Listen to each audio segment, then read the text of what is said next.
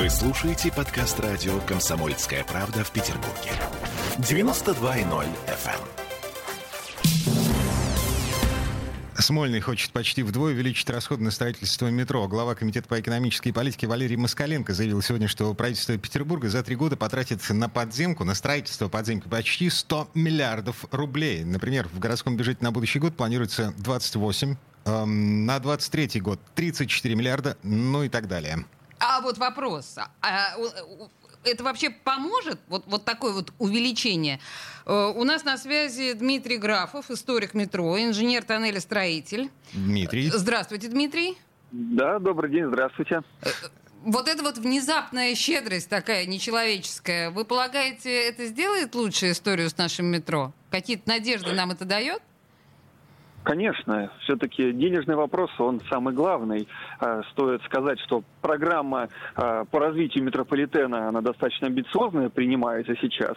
И, конечно, чем больше средств, тем больше шансов, что она будет реализована в кратчайшие сроки. Э, слушайте, Дмитрий, а, а я понимаю, деньгами можно залить все, что угодно, но значит ли это, что будет кому строить метро такими э, ускоренными амбициозными темпами? Да, на самом деле стоит вспомнить, э, ну, относительно недавнее прошлое, когда строили станции Фрунзенского радиуса, да, Волковскую, обводный канал, э, Спасскую, Звенигородскую, ведь это больш... достаточно серьезные были, непростые объекты, и помимо прочего метрострой, ну, прежняя организация, она же не только метро строила, то есть они занимались и второй очередью Ленинградской атомной электростанции, Мариинку строили. Иными словами, объектов было большое количество, потому что прежняя организация сохраняла свой штат. Еще с советских времен, когда умудрялись строить, ну, там, по 6 6 по 8 станций одновременно. Поэтому, в принципе, э, все ресурсы для этого, людские, технические, они есть.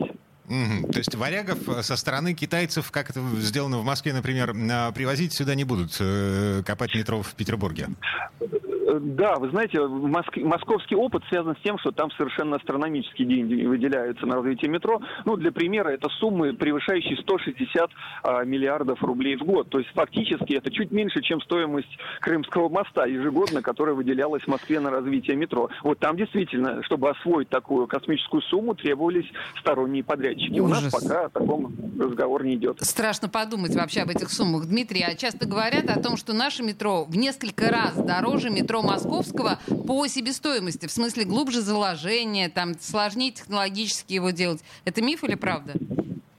Ну, знаете, здесь нужно рассматривать конкретно, э, конкретную ситуацию, потому что в Москве, да, преимущественно строятся станции так называемого мелкого заложения, как, например, в Петербурге есть Ленинский проспект, авто, да. ветеранов, станции, где нет эскалаторов, меленькие, да. Угу. Вот они, да, они будут несколько дешевле, но, опять же, в том случае, если не нужно, например, переносить большое количество сетей, газопровод, водопровод и так далее. То есть в каждом случае это будет разниться. Ну, вот, например, глубокая станция метро в Москве, такие там тоже строятся на большой глубине. Сейчас возводятся самые глубокие в России эскалатор. То есть они при, превзойдут в этом даже нашу Адмиралтейскую. Так вот та станция будет стоить дороже, чем а, любая другая в Петербурге. То есть все зависит конкретно от ситуации. А если так усредненно говорить, да примерно то же самое. Примерно цены такие же. То есть э, я поняла, это в целом миф. И последнее. Мне кажется, что все, э, все менее и менее роскошные станции метро у нас строятся. Если помните, ну, если сравнивать там автово, предположим, с беговой, э, почувствуйте разницу. Мы идем по экономике экономному пути в смысле эстетики, да, в отношении оформления метро?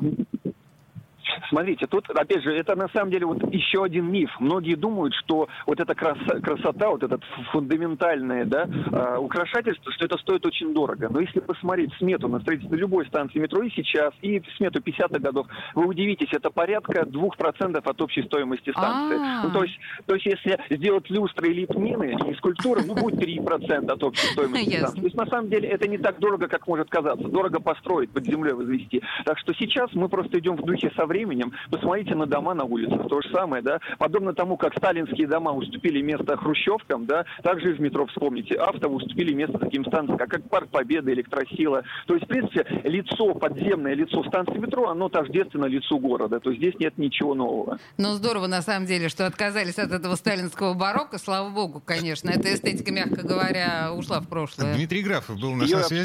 сложно. Да. А, Дмитрий Графов, историк метро, инженер тоннелей строитель. Дмитрий, спасибо, хорошего вечера. Я напомню, эм, значит, Смольный обещает в, в, два, в три раза увеличить финансирование строительства метро в ближайшие годы. 100 а миллиардов рублей мы потратим э, до 2024 года, если не изменяет память. Темы дня.